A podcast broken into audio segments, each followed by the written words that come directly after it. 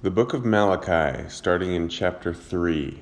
Well, I thought we would finish yesterday, but we didn't. so I'm pretty sure we're finishing the Old Testament today. Remember, Malachi is the prophet, is the last prophet, uh, both in timeline and in the order of the way that the Bible has been arranged for us. And he so it was during the time of Nehemiah. The new temple had been built. People had come out of Babylon and Persia and resettled the land, but they were still living their own way. They were not living according to the way of God. Uh, some of the worst ways that had been a practice of the people before were, were done away with, so they had been purified in, in a small way, but their, their hearts were still not for the Lord. And so we saw that a lot in, in 1 and 2 of God listing the, some of the different ways in which you could see that their hearts were not for the Lord. And so he picks right up from there and says, Behold, I am going to send my messenger, and he will clear the way before me. And the Lord whom you seek will suddenly come to his temple, and the messenger of the covenant in whom you delight, behold, he is coming, says the Lord of hosts. But who can endure the day of his coming? And who can stand when he appears? For he is like a refiner's fire, and like fuller's soap. He will sit as a smelter and purifier of silver, and he will purify the sons of Levi and refine them like gold and silver, so that they may present to the Lord offerings in righteousness. Then the offering of Judah and Jerusalem will be pleasing to the Lord as in the days of old and as in former years. Then I will draw near to you for judgment, and I will be a swift witness against the sorcerers and against the adulterers and against those who swear falsely and against those who oppress the wage earners in his wages, the widow and the orphan, and those who turn aside the alien and do not fear me, says the Lord of hosts. For I, the Lord, do not change. Therefore, you, O sons of Jacob, are not consumed. From the days of your fathers you have turned aside from my statutes and have not kept them. Return to me, and I will return to you, says the Lord of hosts. But you say, How shall we return? So let's let's break that down. Obviously, there's a lot in there. the The very first part is clearly talking about John the Baptist. Jesus quotes this and and says, you know, that when he's when he's explaining who John the Baptist was, I think it's Matthew 11. Jesus quotes this and says this is talking about John the Baptist. Behold, I'm going to send my messenger, and he will clear the way before me. So that's John the Baptist. And the Lord whom you seek, this is Jesus, will suddenly come to his temple. So this part was fulfilled in some portion, but I would put before you that the the total fulfillment of this is still yet to come. That Jesus is meant to raise up many sons, many living stones in a uh, a living, vibrant temple of God. The Scripture over and over again speaks about a new Jerusalem. Um, this city on a hill that is the light of God to all the world that's clear to see. And we're going to see in this book as well a clear dividing line where the people of God are very evidently separate, different, and glorious to all of creation, including all those people who don't know the Lord. And so th- this is the, the fullness of Jesus when he is made complete within his people is this um, suddenly come to his temple. Behold, he is coming. And then it talks about what is it like when he comes. Verse 2 But who can endure the day of his coming? And who can stand when he appears? So is this a nice, easy, you know, f- fluffy time where, oh, good, the Lord is here? Or is this a, a a terrible, awful, wonderful time where it's very difficult. Who can endure it? Who can even stand when he appears? For he is like a refiner's fire and like fuller's soap. He will sit as a smelter and purifier of silver. So, when you're being refined and purified, if, if you're, and I've said this before, this comes up often in the scriptures. If you're a hunk of silver that occurs in the ground, you have a bunch of dross in you, parts of just regular earth that are not silver. And so you're not a clean piece of silver that can be used for a, a fine dish or a piece of jewelry or whatever. you, you got a bunch of junk in you. And so they have to heat you up with fire to melt you down, to remove this stuff. And then they reform you. So if you know silver, it's not not alive. It's not like us. But if it were, if that were you, this would be an excruciating process to be melted down to have this stuff removed from you. But when the process is over, you are more purified. And actually, they do this process many times in order to get finer silver. And I happen to know a little bit about that subject. And if you, depending on the fineness, um, you know, you, you, can you can buy silver that's uh, uh, 999 silver. That means it's only uh, one tenth of one percent uh, impurities, or you can get four nines, which is one one hundredth of one percent purity. It, it depends on how much they purify it as to the the you know purity of the silver. Well, it's the same thing with the Lord in our lives. He it says right here, He is going to purify us, refine us like fuller soap. I don't know as much about that one, but I assume it's the same thing. He will sit as a smelter and purifier of silver and he will purify the sons of Levi and refine them like gold and silver, so that they may present to the Lord offerings in righteousness. Okay, so he tells us specifically he is purifying the sons of Levi. Well, who are those? That is the tribe of Israel, one of the 12 tribes, that or 13 if you count uh, the two tribes of Joseph as two instead of one. Uh, but anyways, he, Levi is one of the twelve tribes, and he was the tribe that was made the Levitical priesthood.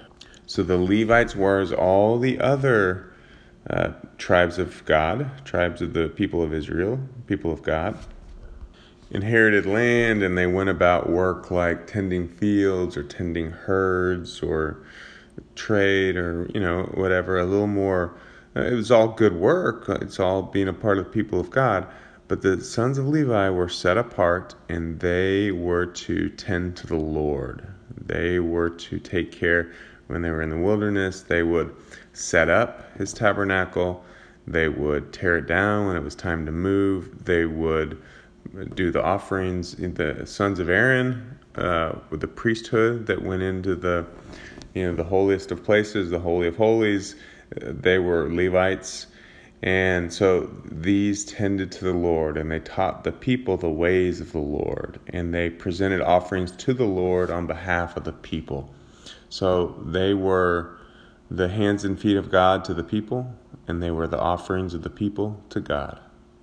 So he says, I will refine them like gold and silver, so that they may present to the Lord offerings in righteousness.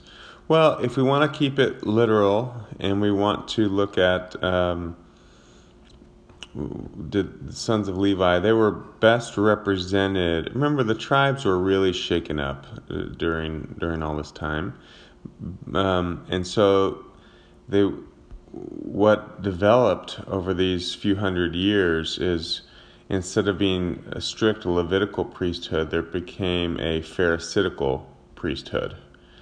And so when so I, I guess it's not technically literal. So we know that Paul, who started out as Saul, was a Pharisee, right? He called himself a Pharisee of Pharisees, but he was of the tribe of Benjamin. He was not a Levite. Um, so th- these things had already been been shaken up even before Jesus came and truly shook things up.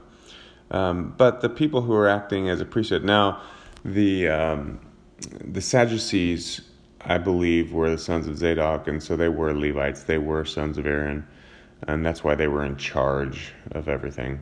And the Pharisees came along and said, You guys are not strict enough, or you're not doing things our way. We've got another interpretation. And so, in some ways, the Pharisees had a, a fuller understanding of what God, you know, the ways of God what God was doing and what God had said. Like they believed in the prophets, and the Sadducees didn't, so that was a better understanding. In some ways, they made up a lot of their own laws and traditions that were not scriptural, and so then that those ways they had a worse understanding. Uh, we looked at that with some of the holidays in the spring, and So, you know, they, they, they had two different understandings of pursuing the Lord. But in any ways, he says, I will purify the sons of Levi. Well, we do know from Acts that many Pharisees did come to the Lord uh, after the Lord, not so much, well, there was a couple while the Lord was alive, they did it in secret, right? But then the Lord returned, and then he went up in the sky, the Holy Spirit came, and then the church started to grow. And we know that there were many Pharisees because they were the ones who had a, a more of a tendency to be Judaizers, that to make sure people had circumcisions and stuff like this. Um, that that more stuck to the law because that was their training. They um, and so there were disputes amongst the people because of the Pharisees. Now, most of them didn't. I, I don't know the numbers, but I would assume most Pharisees did not come to the Lord even then. But some, but we know quite a few did from Acts, and that's sort of all we know. So we see a purifying there. But we also know from the New Testament that the Levitical priesthood has been replaced with the order of Melchizedek. And that is the priesthood that is intended to be the end time priesthood for the people of God. And so, if that is the end time priesthood to be uh, of the order of Melchizedek, then th- this absolutely would uh, apply to the kings and priests of Melchizedek. And uh, that in order to be raised up under the order of Melchizedek, this refining is an essential part. And then they may present to the Lord offerings in righteousness. And so then you have a priesthood that represents God to the people and the offerings from the people to God. Then the offering of Judah and Jerusalem will be pleasing to the Lord as in the days of old, as in former years.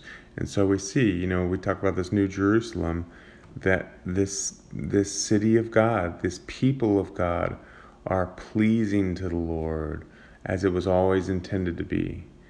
Then I will draw near to you for judgment, and I will be a swift witness against the sorcerers, against the adulterers, and against those who swear falsely, and against those who oppress the wage earners and his wages, the widow and the orphan, and those who turn aside the alien and do not fear me. So he, he brought up uh, a lot of these things in the prior two chapters, and he's saying he's coming in judgment against this worldly way, against this carnal way, the people who live for themselves, who they live according to their own philosophies, their own theologies, uh, their, their own selfish way of life who put themselves and their own way of thinking above uh, the those these other people out there, whether that be people they've they've sworn an oath to, such as a spouse, or whether that be uh, just people who work for them, or whether that be just strangers, the downcast, the downtrodden, who who need. Uh, you know, who the Lord is should be sending them to help. Instead, they are hurting them in some way or another. 6. For I, the Lord, do not change. Therefore, you, O sons of Jacob, are not consumed. I had a conversation with someone who, you know, is a regular church attender, but but um, hasn't, you know, how do you define people? I don't know. Ha- hasn't read the Bible. I'll say that. Um, and, and, he and he said to me, I was talking about something. He says, "Well, what are you talking about?" Because I said God. Just I threw it. I said the name God, and he said, "What are you talking about? Like God of the Old Testament or Jesus?" I'm like, "What?" Said, "The, only God that's ever been, you know, God. Uh, this shouldn't need." You know, it's a weird question to me. Uh, and here's a verse to answer that. For I, the Lord, do not change. Therefore, you, O sons of Jacob, are not consumed. So he's saying, I've always had a promise. I've always carved out a remnant for my people. Even during the beginning, we mentioned Cain and Abel yesterday, um, you know, where the first great sin outside the garden had to do with uh, the offering that. Uh, Abel made a good offering, Cain made a bad offering. Then Cain was jealous of Abel, and so he killed uh, he killed Abel. And so you can say the the first major sin outside the garden. I'm not talking about obviously Adam and Eve sinned before they came around. But outside the garden, first major sin that we know about was giving a bad offering to the Lord. But then, second major sin was the jealousy of the one who gave the good offering and the killing of him.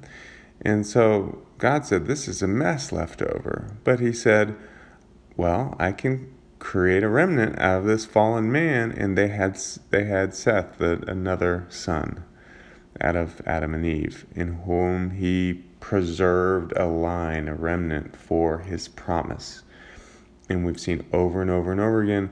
The next major one was Noah, where he preserved a line of people in Noah's family from this fallen, decrepit world of, of people who lived totally for themselves, not for the way of God.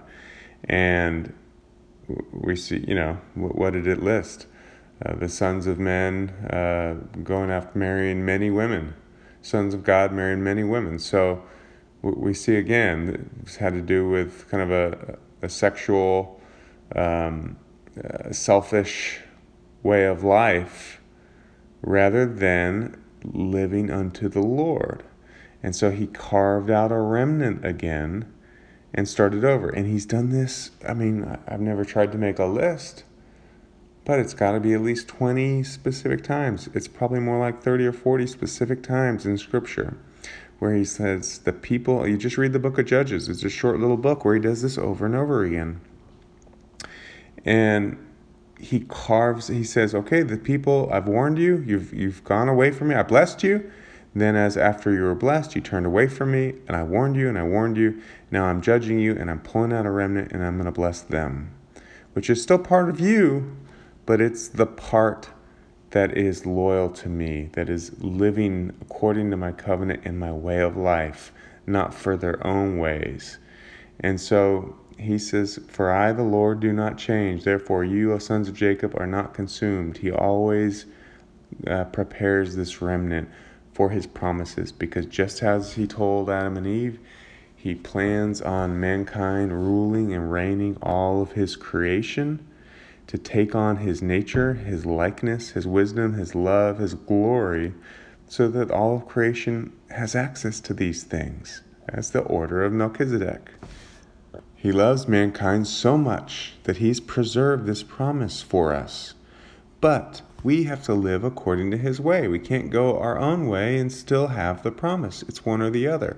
And so, in order to have this, we have to go His way. And so, but He says, I have not changed. My plan is still in effect, and I will have this remnant people who do this.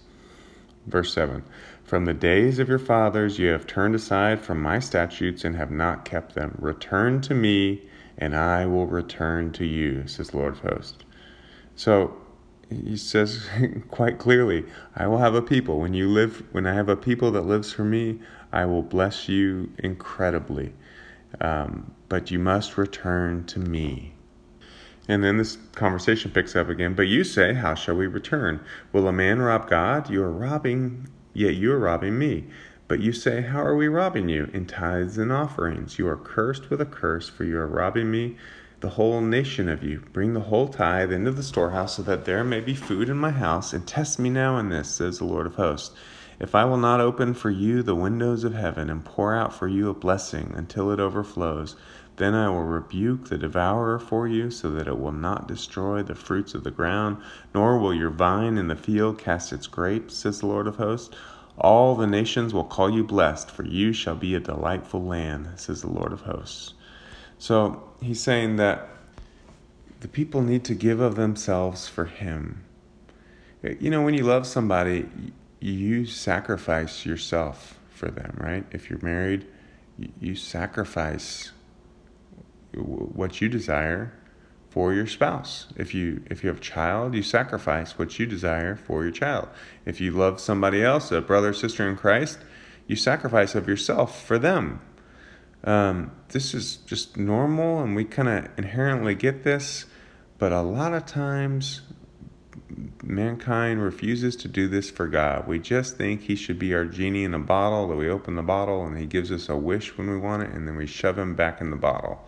And God says, "No, that's that's not the way of it. We are to live this together. And you are to continually give of yourself to me, and I will continually give of myself to you. Who do you think can give more? The God who created everything or you? Well, obviously, He can give more. So, do we trust Him that He will? Do we trust Him that He will take care of us? And so, we can look at this on many levels. The tithe, obviously, we should be tithing of of our money. We, you know, we're not do, dealing in crops, uh, so most of us. So, the, and a lot of people like to think that well, tithe that's Old Testament. That doesn't matter. Well, when did the tithe start? Well, we see we already talked about Cain and Abel giving offerings right at the beginning, right? So that's way before the Levitical priesthood, the law of Moses. But even before that, Abraham gave a tithe to Melchizedek. Well, if we were called to the order of Melchizedek, and the first time we're introduced to Melchizedek, Abraham pays him a tithe or gives him a tithe, that maybe is important, right? That's maybe something that's actually goes far beyond the law of Moses, but is a principle of life that God sowed into the world. That where we get our our uh, godly um, direction and our discipleship, where where we are growing from the Lord, where we are being fed, that that is where the tithes should go. That is a principle that is throughout Scripture, throughout mankind, throughout the history of God and man. But it means more than just money. Are we giving a tithe of our life, of our time, of our who we are? Are we continually giving up of our own self and our own ways and our own thoughts and our own desires and our own preferences in order for the Lord to have his way in us? That's what he's looking for more than anything. The money is an excellent barometer of the heart. And so if, if, if we're not doing that with our money, we're not doing it with anything else. But you can also uh, grow up religious, and it's just a bedrock principle for you that you always give a tithe monetarily, but your heart is truly not in it. It's just such a strong principle that, that you grew up with like if you if you're coming to the Lord and you have to come to grips with the idea of giving up 10%. Well, that's you start looking at your future and you think, "Man, how am I going to make it without this 10%?" That's that's a huge like I could be saving that and providing for my future. And you have to come to grips with really trusting that the Lord will take care of your future, that you can come up with other money to save that you have to live on less in order to give for the Lord. Those are those are massive things to come to grips with and, and wonderful purifying things to to purify your soul through this process of learning to do this. But if you grew up in a family where this was just taught, you grew up in a Bible believing household and you were always taught you tithe no matter what, and you've been doing it since you first started working when you were 16 or whatever, and you've always tithed, you're already used to this. It's not it's it's not a hard thing. You already know. Yeah, there's it's I'm perfectly capable of saving. I'm, my my you can do it without having as much trust in the Lord because it's a religious principle. It's a good principle, but it shows a little bit less I, I, again, I'm not saying it's bad. I'm saying, are you really giving a tithe of your heart, a tithe of your time, a time, a tithe of who you are to the Lord? Because He wants it all, not not just the money. The, the, the again, the money's a good barometer showing I'm going to trust the Lord by giving up this, that my future, that He will have my future. And what does He say? He says, Bring the whole tithe into the storehouse so that there may be food in my house and test me now in this. Because the temple, specifically, the, the temple, the priesthood, was not being taken care of in those days. So, well, the, when the priest had no food, it was difficult for them to um, tend to the house of God, tend to the, to the people of God.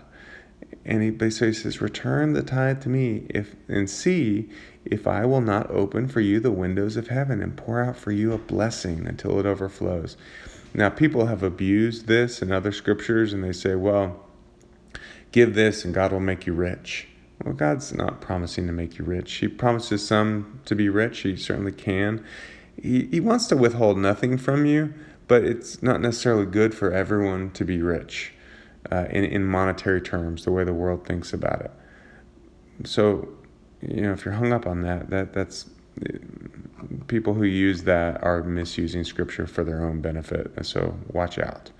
But he is promising blessing because what is it? It's giving up of of what I have, what I hold precious, in order to give up for the Lord, and and believing in the Lord, trusting in the Lord that He has my future.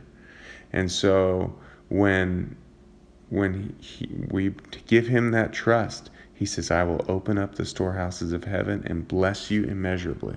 and that goes far beyond money. Money is a, a, small. He will take care of your your monetary needs. If you are giving your life to Him, He will take care of you in every way. But far beyond just money, we're talking about His very life that He will give to you. He will pour out for you a blessing until it overflows. And then what? Then I will rebuke the devourer for you. So Satan and all those minions that he has against you, he will rebuke those things. Again, this is not cut and dry. Well, I, I paid a tithe, so why is this problem still participating and still per, persisting? It, this is a life. It's, it's not a magic spell, it's a life. Enter into this way of life, and all these things will happen for you. It's a process, though. He will rebuke the devourer, and so it will not destroy the fruit of the ground, nor will your vine in the field cast its grapes. All the nations will call you blessed, for you shall be a delightful land. And so now he's more talking about just a person. He's certainly talking about blessing a person, but he's talking about a people who live according to this way. And that his, this people, his kingdom people, his kingdom in the earth, will be seen by other nations, other peoples, and, and creation will see, wow, that kingdom is a delightful land. That is the way of God, and I want to go that way. 13. Your words have been arrogant against me, says the Lord. Yet you say, What have we spoken against you? You have said, It is vain to serve God, and what profit is it that we have kept his charge, and that we have walked in mourning before the Lord of hosts? So now we call the arrogant blessed. Not only are the doers of wickedness built up, but they also test God and escape. So the people of God were saying it's useless to serve God, like kind of like actually what I just said oh, I pay a tithe, but now I'm not rich. Well, it, you again, not a magic trick. It's a way of life, and you will, as you wait on Him, it's important to give of what we have. It's very important to wait on Him, and so He says. The, the people here were saying, well, we see people, they're not doing this, and they seem to be profiting more from it and they're they're doing wickedness, but God's not hurting them. Remember the people in the time of Jeremiah, even after the, uh, Jeremiah and other prophets had prophesied that because you turned away from God, um, God's going to bring judgment. He's going to bring the nation of Babylon, and He's going to remove the people and destroy Jerusalem. Even after the people, um, this all this did happen. And then the people, some of them were trying to escape to Egypt. They still were trying to pursue other gods. And Jeremiah says, What are you doing? Didn't you not see what happened? And they said, Well, back when we were um, worshiping Asherah, we had good. They were, they couldn't see all this. They just saw what they wanted to see. And even though God had told them what he was going to do, and then he did it, it long, you know, years passed and they hadn't kept track of all this. All they knew was they got a momentary delight in doing evil and going about the ways of the world. And they wanted to go back to those ways. And so God judged them again, even in Egypt, for this. And so here we see the people with the same kind of heart. Well, those people, they're doing this, and I see an immediate benefit. You know, if you have an extra 10% to spend, I could go right now It's early in the morning, but I could sure I could spend some somewhere to spend that money, right? You, you, there's always an immediate benefit to going your own way. It's a long-term life of blessing to going God's way. And so what is our perspective? What are we focusing on? What are we noticing? And they were noticing what they wanted to see, which is what was in the fallen heart of man. But then we see a shift in verse 16. Then those who feared the Lord spoke to one another, and the Lord gave attention and heard it, and a book of remembrance was written before him for those who fear the Lord and who esteem his name. They will be mine. So, see, he's separating out this remnant people, and he's saying, okay, the rest of the people don't want to go my way, that's fine. Here's a people, they're gathering together, they're giving attention to the Lord and to each other they're worshiping me. He says, 17, They will be mine, says the Lord of hosts, on the day that I prepare my own possession, and I will spare them as a man spares his own son who serves him.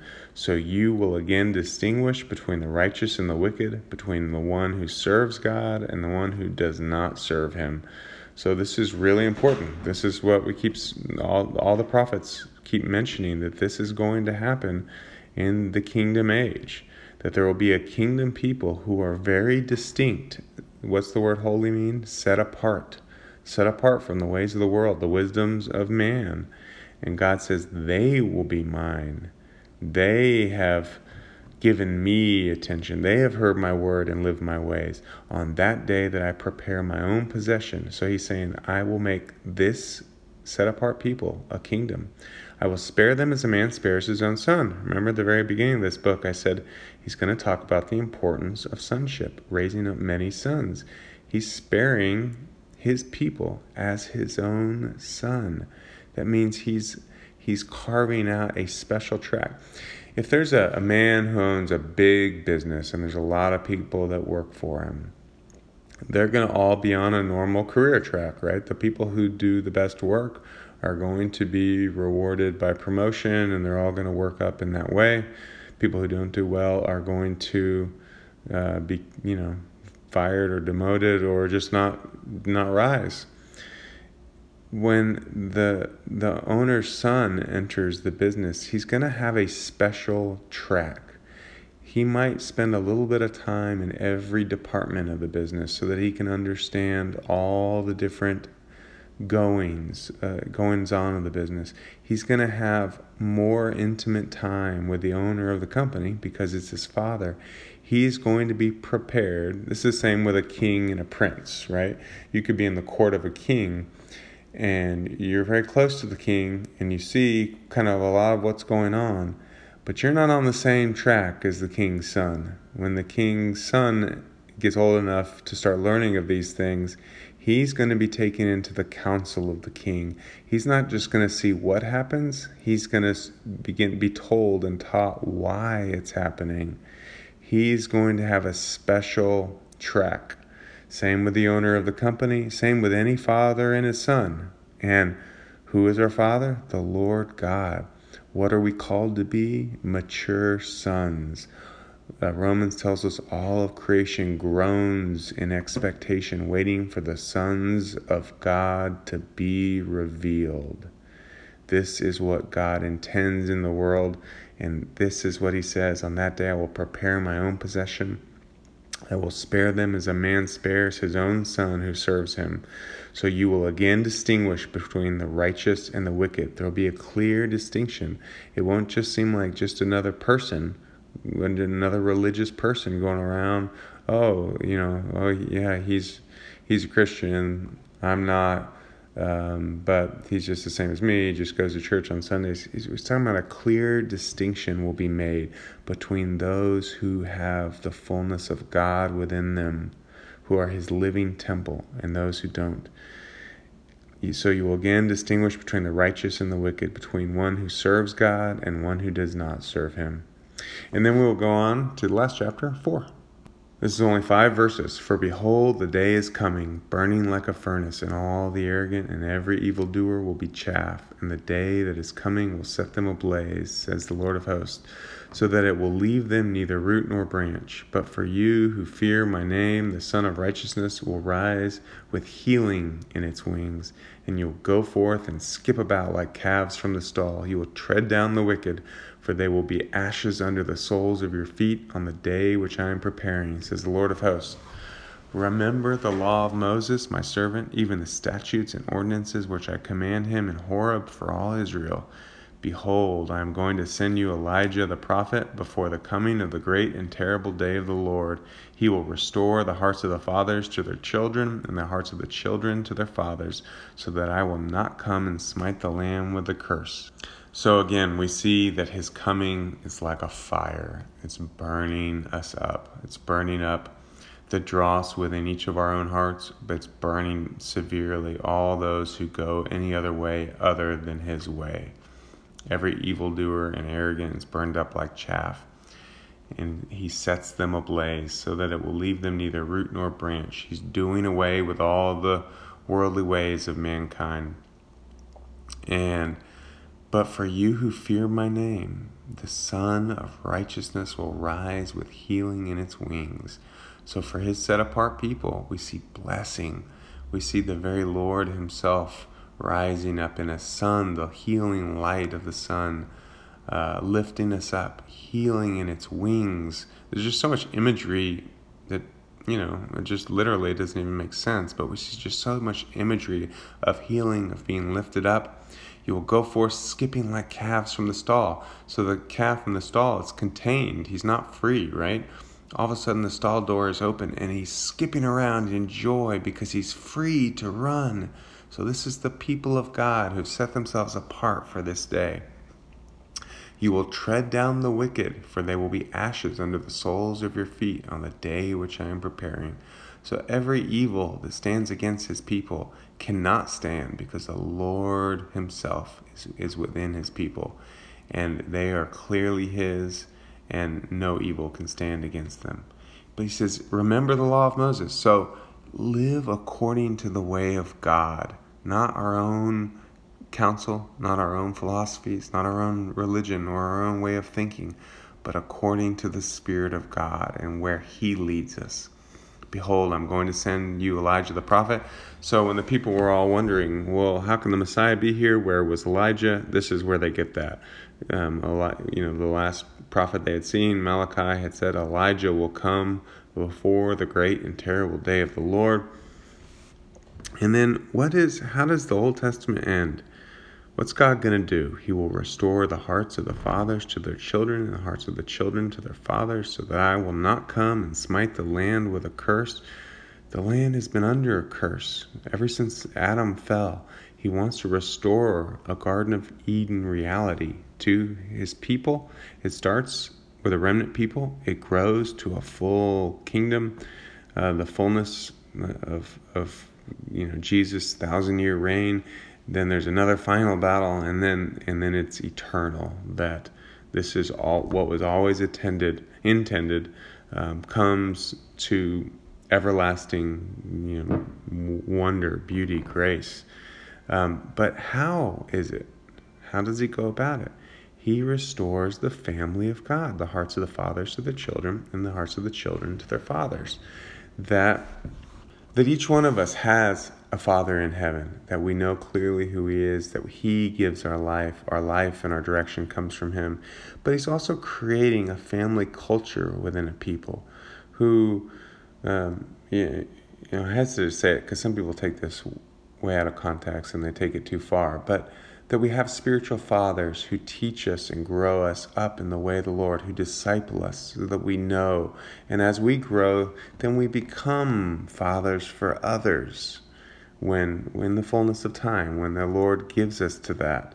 And, and then we're able to train others up in this way so that God has a family on the earth who makes his ways known. This is what he has always intended to do.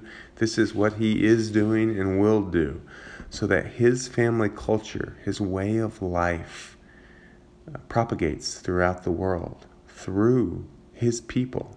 This is his kingdom come. This is what God promises he will do, and this is what we have the joy to see him doing in our very day. And so the New Testament will, you know, it'll break that forth uh, in a lot of ways. You know, I, I, I gave a picture the other day, I think it was in one of the Zechariah um, talks, but I talked about a golf swing and um, I was a soccer player growing up, and so I can still, you know, it's been decades since I play soccer, but I had kids in soccer a little bit, and I can hit a soccer ball probably than uh, most better than most people, most you know, able-bodied, skilled. You take a great football player, basketball player, baseball player who hasn't played soccer, and a, you know, 25-year-old athlete, and have him kick a ball, and I can probably kick a ball better than he can because I was trained up in that. Now, can I kick a ball as well as I could when I was 18? No, I cannot because I lost some of that training. We talked about how in discipleship you can uh, be trained up in the way of the Lord. And it takes how to I, well, I forget how I, I pictured this, but I thought about it later and I thought, well, I could have taken that illustration further. So if, if I tell you how to kick a soccer ball, I can tell you every detail of everything I can think about of how to do it. But when you try it, it if you if you don't have that experience kicking a soccer ball, it's not going to go very well. It's not going to be an impressive kick. Um, so the, that means that's the difference between religion and life religion is kind of knowing about something, life is living something. So, if you start practicing that kicking, and over years you develop a proficiency for it, well, then you can come into being able to kick the ball. Well, the coach is the one discipling. It's in the case of this verse, is the father uh, teaching up the children raising up the son. Um, that's discipleship. And so, the, you know, God, God, is the only one. When uh, Paul used an example of planting seeds, that people were getting in a fight whether um, Paul was the father or whether Apollos was their father, and um, that, and Paul's like, y'all are being ridiculous. He's like, look, I planted the seed, Apollos watered it, but it's only God who makes it grow.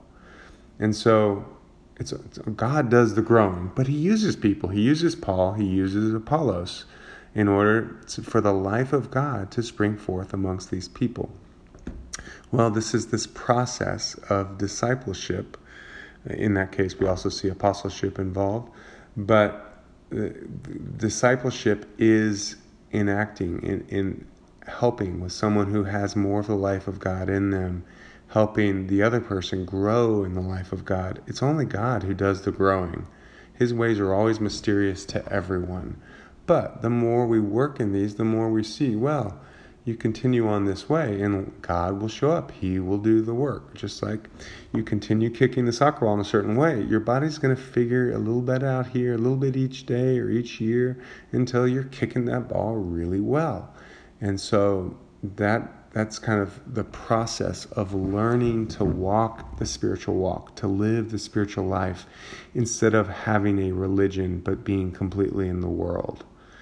Um, God wants us to enter into His culture, into His way of life, not just have a religion where we believe in Him, but believe that He has a whole new life for us, that we should be born again into His life, and that we should live it. And we, when we're born, we start as a baby, and then we grow into a toddler, and we grow a little older, a little older, and someday he intends for us to be mature sons of God. I think the Greek word is huios. It means a mature son of God. That all of creation groans in expectation for the revealing of. That is God's purpose, and that's what God's doing, and that is it for today. The Lord bless you. We'll start in, uh, I think we've done Matthew and Mark already. We'll start in Luke tomorrow.